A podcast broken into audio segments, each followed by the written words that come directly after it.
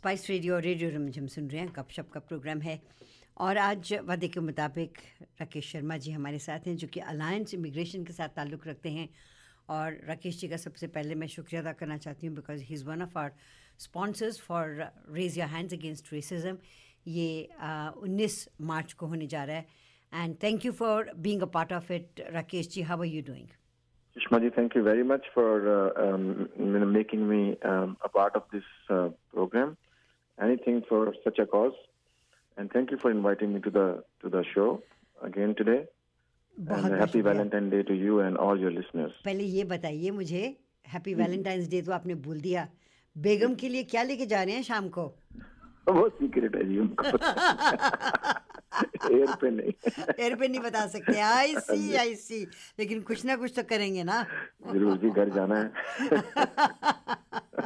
So cute आज हम बाहर अ, मैं कुछ लेने के लिए गई हुई थी and I was one of the streets in Burnaby तो। छः सात आठ मर्दों को मैंने देखा एक जगह से दूसरी जगह भाग दौड़ लगाते हुए और हाथ में गुलदस्ते लिए हुए।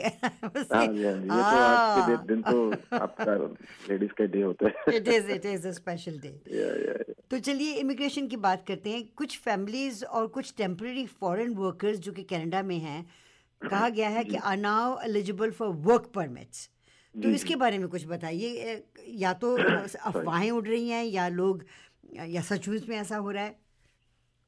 सुषमा जी ये ना आईआरसीसी ने लेबर शॉर्टेज जो चल रही है कनाडा में इस वक्त ये अफवाह नहीं है बिल्कुल ठीक न्यूज़ है। अच्छा।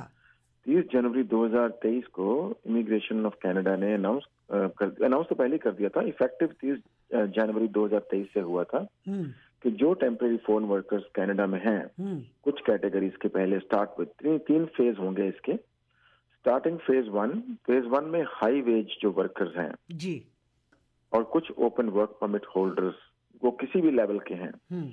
जो हाई वेज वर्कर हैं वो स्किल्ड वर्कर्स होंगे।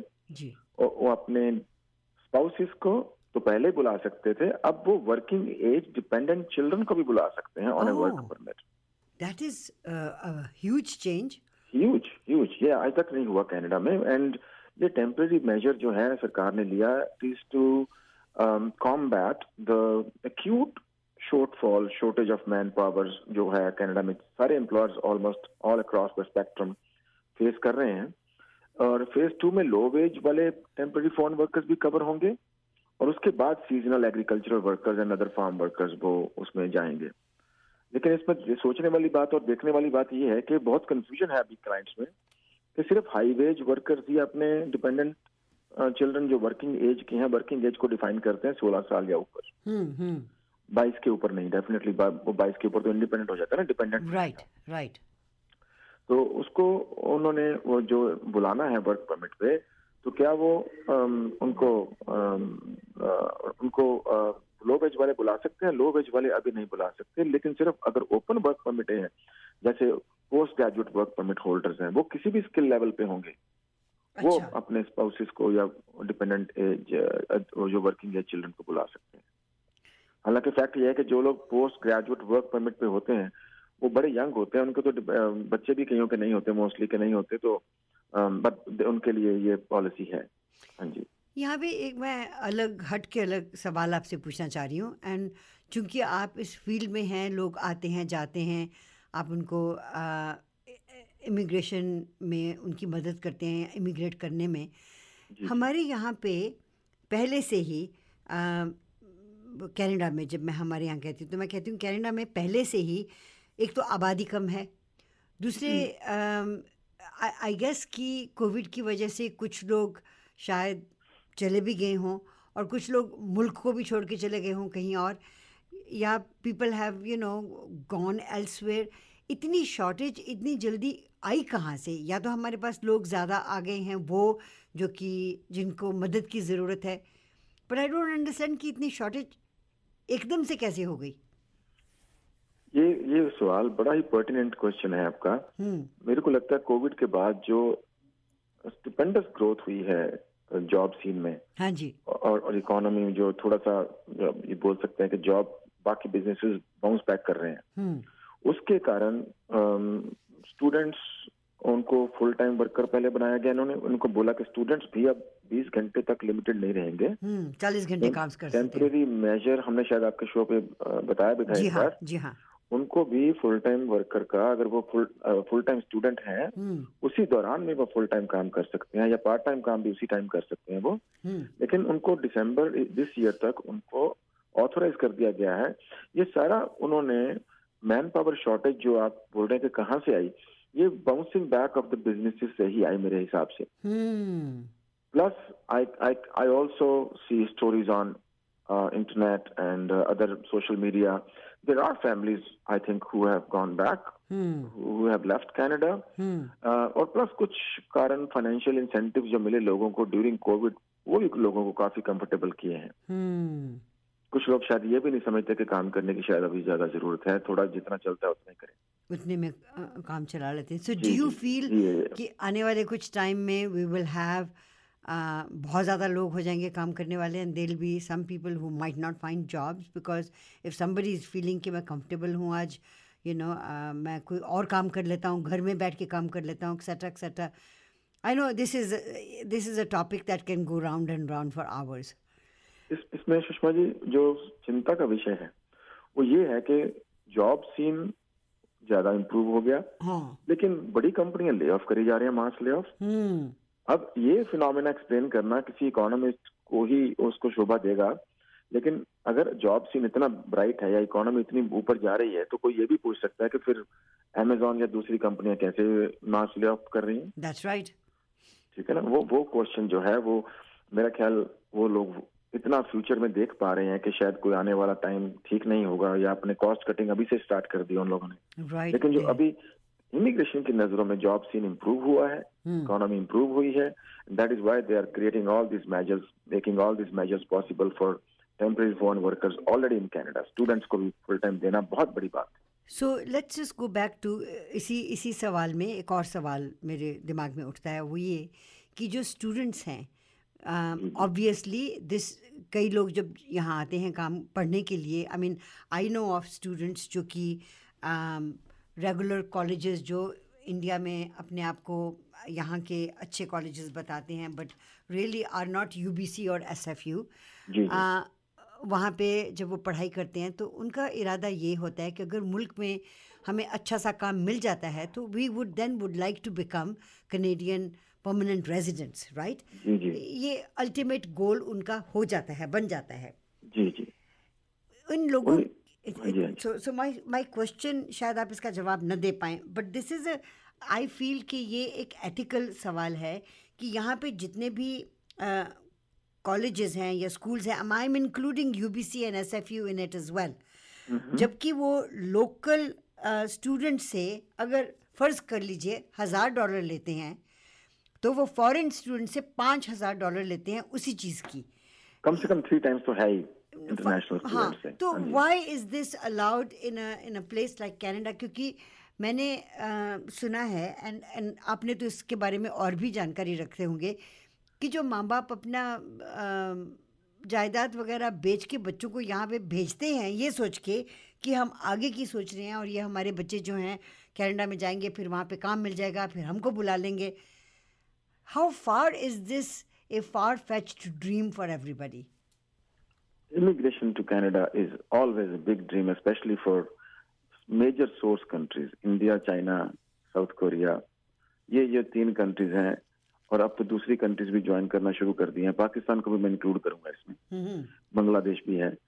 But main source countries India China and India has you know big time taken over China and South Korea in in taking the lead specially in students because अंग्रेज़ी आती है sorry because उनको अंग्रेज़ी आती है। हाँ जी हाँ जी। मेजर पार्ट उस जो इंटरनेशनल स्टूडेंट कम्युनिटी का है वो इंडियंस का ही है। हम्म, और हमारे नॉर्दर्न रीजन से स्पेशली मैं रीजन की बात करूँ तो पंजाब से। हम्म, पंजाब से आपने बिल्कुल सटीक बात बोली कि एक बच्चे का ड्रीम नहीं है ये जो ग्रेड ट्वेल्व करके निकला है। हम्म, ये पूरी फैमिली का ड्रीम होता है जो वो लिव करता है उनकी आइज़ के आइज़ से।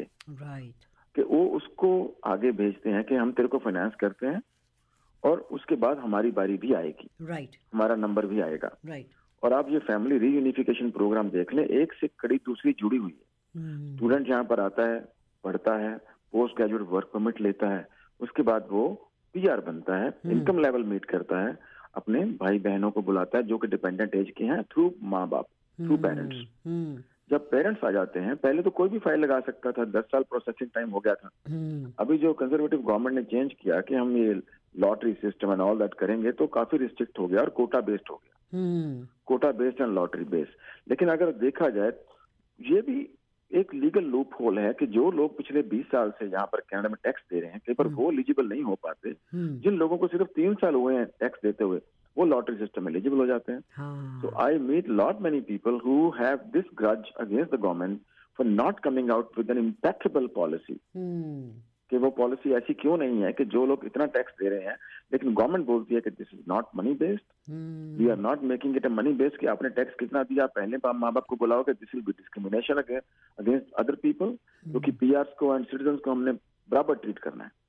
हम्म तो तो ये बड़ा डिलेमा वाली बात है कि इमिग्रेशन कंसल्टेंट के लिए जवाब देना इस बात का। Right it is very difficult well but आपने बड़े अच्छे अंदाज में इसका जवाब दिया है। This brings me to another category एक जो नैनी और केयर गिवर की की कैटेगरी थी जिसका पायलट प्रोग्राम था उसमें कोई ख़ास खबर आई है नहीं हाँ जी सुषमा जी इसमें खास खबर आई है और ये कल परसों ही आई है खबर। ओह वेरी गुड हाँ जी हाँ जी इसमें दो पायलट प्रोग्राम दो एक दो कैटेगरीज का पायलट प्रोग्राम है। हम्म। एक बोलते हैं H C C P home child care provider अच्छा। And H S W home support worker home child care provider is a longer name for nanny जो बच्चों को देखने के लिए नैनी रखते हैं अ, कुछ लोग। और H S W is a caregiver for old people जो 65 की एज के ऊपर या तो उनको वो सिख हैं या उनको वैसे ही एल्डरली हैं हम्म। या वो बेड रिडन है क्रिटिकल इलनेस है जिनको। हम्म। उसके लिए इन्होंने कोटा निर्धारित किया था। अच्छा। लास्ट ईयर तक 2750 का कोटा था हर एक कैटेगरी का। और ये कोटा बच्चों का तो नैनी का तो बहुत जल्दी भर जाता है। अच्छा। जो केयर गिवर हैं वो बड़ी मुश्किल मिलते हैं कैनेडा के ओल्ड ओल्ड पॉपुलेशन को। वो कोटा लास्ट ईयर का तो एंड तक नहीं भरा दिसंबर तक। अच्छा। तो इस साल वो कोटा थोड़ा कम हुआ है 1650 रह गया है क्योंकि 1100 कोटा जो कम हुआ है वो विद इन कैनेडा जो लोग क्वालिफाई कर गए हैं उनको सीधा परमानेंट रेजिडेंस में उन्होंने डाल दिया। अच्छा। परमानेंट रेजिडेंस में डाल। ये मैं सिंपल टर्म्स में बताऊँ तो अगर इंडिया से अप्लाई करता है कोई इस पायलट प्रोग्राम में चाहे वो नैनी है चाहे केयर गिवर है उनको पहले वर्क परमिट मिलता है। हम्म। वो कनाडा आके दो साल काम करते हैं वो वाला हम्म। और फिर उनकी पीआर की फ़ाइल दोबारा वो टेकअप कर लेते हैं। अच्छा ऑटोमेटिकली ऑटोमेटिकली दो साल काम करना। अभी सरकार ने बहुत ही वेलकम न्यूज़ में April thirty twenty twenty three onwards retrospective effect से रेट्रोस्पेक्टिव इफ़ेक्ट मींस के पिछले डेट से भी जो लोग नैनी या केयर गिवर कनाडा में आए हैं हम्म उनके लिए 24 मंथ की जो work experience in Canada requirement को कम करके 12 मंथ्स कर दिया Wow, that's interesting.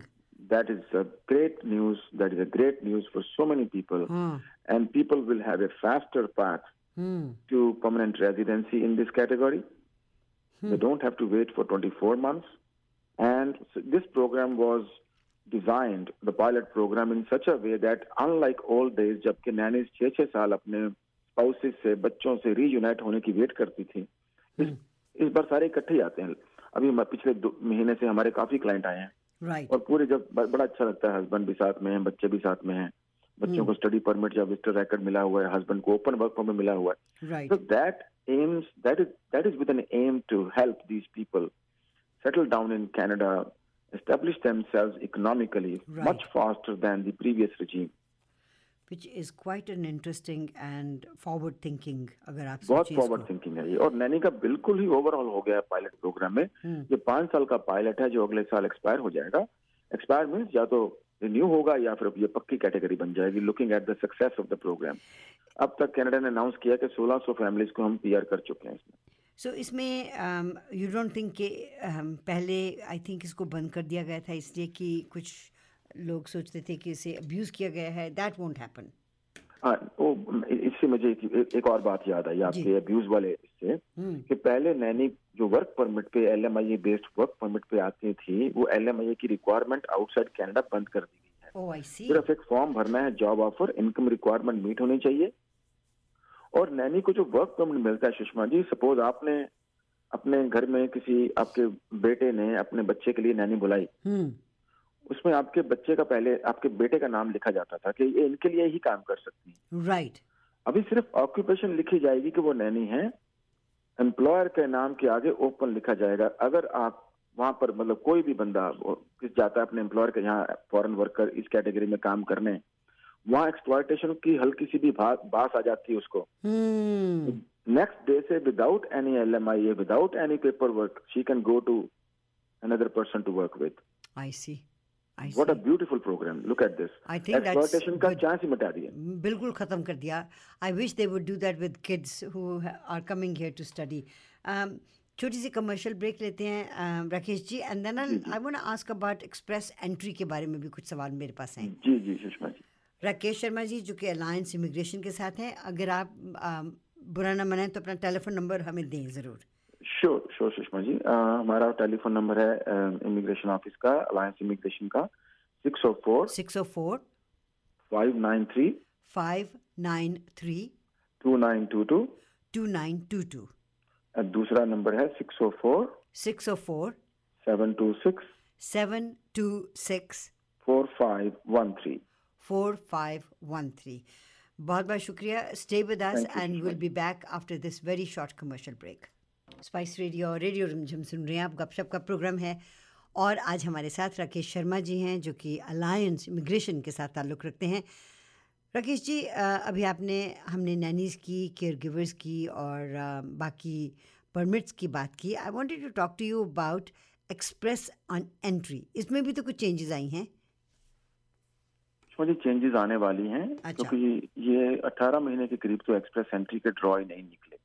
हाँ। Whole world was waiting with the bated breath कि कब निकलेंगे। उसके बाद जब लास्ट ईयर रिज्यूम हुआ तो कनेडियन एक्सपीरियंस क्लास जो कि अफेक्ट करती है हमारी इंटरनेशनल स्टूडेंट पॉपुलेशन को उसके स्पेसिफिक ड्रॉ आने बंद हो गए और ऑल प्रोग्राम ड्रॉ आते रहे। उसमें बच्चों का चांस बहुत कम लगता है क्योंकि उसके स्कोर बहुत हाई होते हैं जब इनवाइट हम्म। करते हैं। हम्म। इस केस में मिनिस्टर की एक statement under B C bill C 19 उन्होंने जो लास्ट ईयर रॉयल एसेंशन मिली थी जून में हम्म। तो वो उसके मुताबिक मिनिस्टर को अथॉरिटी है कि वो एक्सप्रेस एंट्री के जो इनविटेशंस हैं वो कुछ ही इन डिमांड ऑक्यूपेशन को देने की बात चल रही थी। अच्छा। वो पास हो गया बिल दोनों हाउसेस ऑफ़ पार्लियामेंट में। अब मिनिस्टर के पास अथॉरिटी है कि वो जिसको चाहे इनवाइट करें रिगार्डलेस ऑफ़ उनका एक्सप्रेस एंट्री के पूल में कितना कॉम्प्रिहेंसिव रैंकिंग स्कोर कितना है जो स्कोर बोलते हैं उनका। हम्म। पहले क्या था कि टॉप लेवल जो स्कोरर हैं उनको इनविटेशन आएगा ही आएगा। हम्म। लोग अपनी लैंग्वेज इंप्रूव करते थे अपनी एजुकेशन इंप्रूव करते थे। अब अगर मिनिस्टर ने आपको नहीं बुलाना तो आपको नहीं बुलाना। Isn't जी, this हाँ जी। isn't this ethically मिनिस्टर के मुताबिक जो जो इमिग्रेशन मिनिस्टर हैं उनके मुताबिक कनाडा को इन डिमांड ऑक्यूपेशन की ज़रूरत है। अच्छा। अभी तक ये क्लियर नहीं हुआ सुषमा जी कि क्या उन लोगों के लिए भी इनविटेशंस आएँगे जो उस लिस्ट में इन डिमांड लिस्ट में नहीं है? हम्म। मेरे हिसाब से वो करेंगे ऐसा कुछ मेरे हिसाब से। अभी मैं स्पेकुलेट कर सकता हूँ। हम्म। क्योंकि अगर उन्हीं लोगों को चार पाँच सेक्टर वालों को ही बुलाया गया तो उनकी भरमार करके क्या उनको जॉबलेस करना है? मुझे मेरे एक लेमैन की बात कर रहा हूँ मैं। लेमैन के हिसाब से। जी जी। क्या उन्हीं को बुलाएँगे जिनके जिनके ऑक्यूपेशन ड्रॉ निकाल रहे हैं क्या ये ऑक्यूपेशन चेंज होंगी आगे जाके? क्या वो लोग भी आएँगे जो हाईएस्ट स्कोरर हैं लेकिन आपकी ऑक्यूपेशन लिस्ट में नहीं आते? हम्म। क्या वो लोग क्या उनका क्या होगा जो यहाँ पर कनाडा में इंटरनेशनल ग्रेजुएट कम्युनिटी है इंटरनेशनल स्टूडेंट कम्युनिटी है पोस्ट ग्रेजुएट वर्क परमिट पे हैं जो वर्कर हैं जो एल बेस्ड वर्क परमिट पे हैं और कनाडा में दो दो साल से तीन तीन साल से अपने आप को इंटेग्रेट कर चुके हैं अपना एक्सपीरियंस प्रूव कर चुके हैं उनको लैंग्वेज आती है। We are very comfortable working in the Canadian environment hmm, उनको इग्नोर मेरे हिसाब से नहीं किया जा सकता। पिछले पंद्रह साल प्लस में जो मेरा काम है जो मेरा एक्सपीरियंस है उसमें मैंने देखा कि उनको इग्नोर करना तो बिल्कुल ही मुश्किल है। चाहे गवर्नमेंट इसकी बात करे कि इसमें ऑक्यूपेशन स्पेसिफिक ड्रॉज निकालने हैं professional and scientific occupation trades health care yes covid has made us awakened about the healthcare जो इसकी importance है importance of the healthcare sector hmm but that cannot be achieved at the cost of other occupations who have equal or more potential of contributing economically to the welfare of Canada, to the benefit of Canada, to the progress of Canada. Hmm Yeah. So quite interesting और ये जब आप कहते हैं कि you know यहाँ पे जितने भी लोग आ- आए हैं एज स्टूडेंट्स उनको भी यहाँ पे काम मिल सकता है तो ऑब्वियसली जो लोग स्टूडेंट की एज से ऊपर बढ़ चुके हैं, उनके लिए यहाँ पे and and are very qualified people जो यहाँ पे आके अच्छे काम पे लग सकते हैं, और हमारे पास तो काम, लोग काम करने वालों की इल्लत है बहुत कम लोग हैं यहाँ पे। तो मुझे ये समझ में नहीं आता कि ये डाइकॉटमी क्यों इस तरह से चल रही है कि उन लोगों को जल्दी यहाँ पे नहीं बुलाया जा रहा जो कि क्वालिफाइड हैं और आ सकते हैं यहाँ पे। कनाडा ने अपने नंबर्स कनाडा के ने बढ़ा दिए जैसे इस साल बोल रहे हैं कि चार लाख पैंसठ हज़ार इमिग्रेंट्स आएँगे अगले हाँ. साल चार लाख पचासी हज़ार आएँगे शायद आपके शो पे हमने एक बार नंबर्स भी खर्च किए थे ये right. और 2025 में हाफ़ ए मिलियन का बहुत ही एग्रेसिव टारगेट है एम्बिशियस टारगेट है ये जी जी पाँच लाख और इसमें पेरेंट्स एंड रिफ्यूजीज को आगे से रिड्यूस कर रहे हैं। दैट मीन्स इकोनॉमिक कैटेगरी के इमिग्रेंट की हम्म। संख्या बढ़ेगी। हम्म। वो कहाँ से आती है? वो आती है एक्सप्रेस एंट्री से फेडरल स्किल्ड वर्कर से कैनेडियन एक्सपीरियंस क्लास से फेडरल स्किल ट्रेड प्रोग्राम से पीएनपी हम्म। से आती है। और जो स्टूडेंट्स यहाँ पर आके कंट्रीब्यूट करते हैं उनमें से ही ये लोग आते हैं।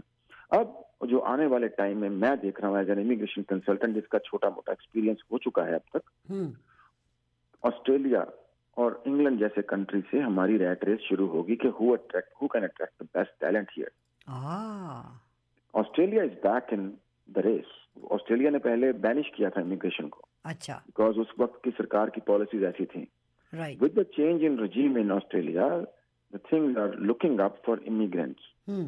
And many immigrants have a choice now whether to go to Canada, which was since uh, uh, until last few years the only viable option for people seeking immigration.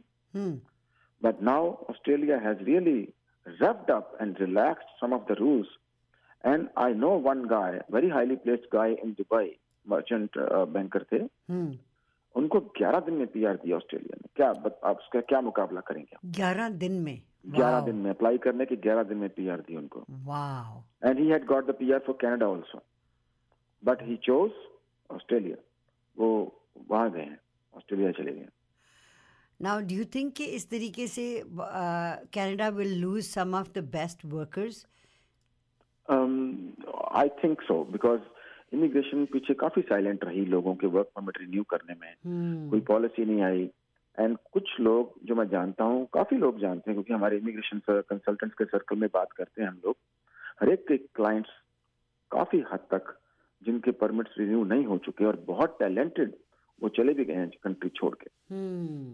और और ये बहुत ही this is this is not disheartening है ये hmm. एक country के लिए एक हमारे प्रोफेशन के लिए hmm. और उन इमिग्रेंट्स के लिए भी जिन्होंने काफ़ी टॉयल किया कनाडा में आके अपने चार पाँच साल दिए अपने अपने प्राइम के अपने प्राइम यूथ के उन्होंने दिए and and they they were not able to uh, settle down here and not get the permanent residency permanent residency छोड़िए कई लोग तो अपना वर्क परमिट भी रिन्यू नहीं कर पाए तो पॉलिसी आई लास्ट ईयर अगस्त में लेकिन टू लिटिल टू लेट वाला काम था। राइट राइट सो ऑब्वियसली आप देखते होंगे कि बहुत से लोगों के जो सपने हैं यहाँ पे आके टूट भी जाते हैं।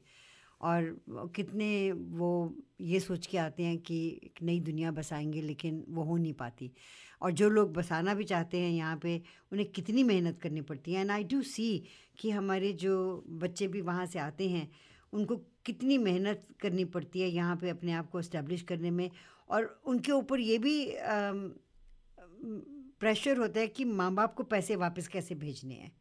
यस एग्जैक्टली अभी जो पॉलिसी आई हमने अपने इंस्टाग्राम पेज पे भी डाला था जो स्टूडेंट्स को अलाउ कर दिया फुल टाइम काम करने के लिए। जी। तो मैंने एक छोटी सी पोस्ट डाली थी अपने इंस्टाग्राम पेज पे और लोगों ने बड़ा हमारे क्लाइंट्स ने और बाकी वालों ने अप्रिशिएट भी किया। जी। जब हमने हमारा काम सिर्फ़ ये नहीं कि आपके पॉइंट बन गए आप यार ऐसे हो सकते हो ऐसे हो सकते हो ऐसे हो सकते हो।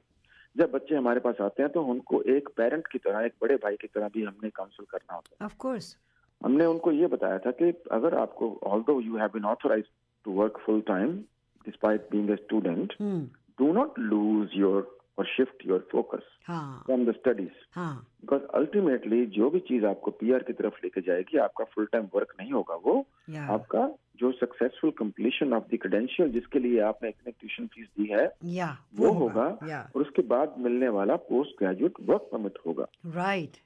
क्योंकि जब फुल टाइम काम करने की बात आती है तो कई बार पैसे कमाने का लालच कंट्रोल नहीं होता सुषमा जी। हम्म। और जब ट्यूशन की आप बात करते हैं मेरे मेरे कुछ क्लाइंट्स ऐसे भी हैं मैं उनको बोलूँगा कि उनके पेरेंट्स भी धन्य हैं।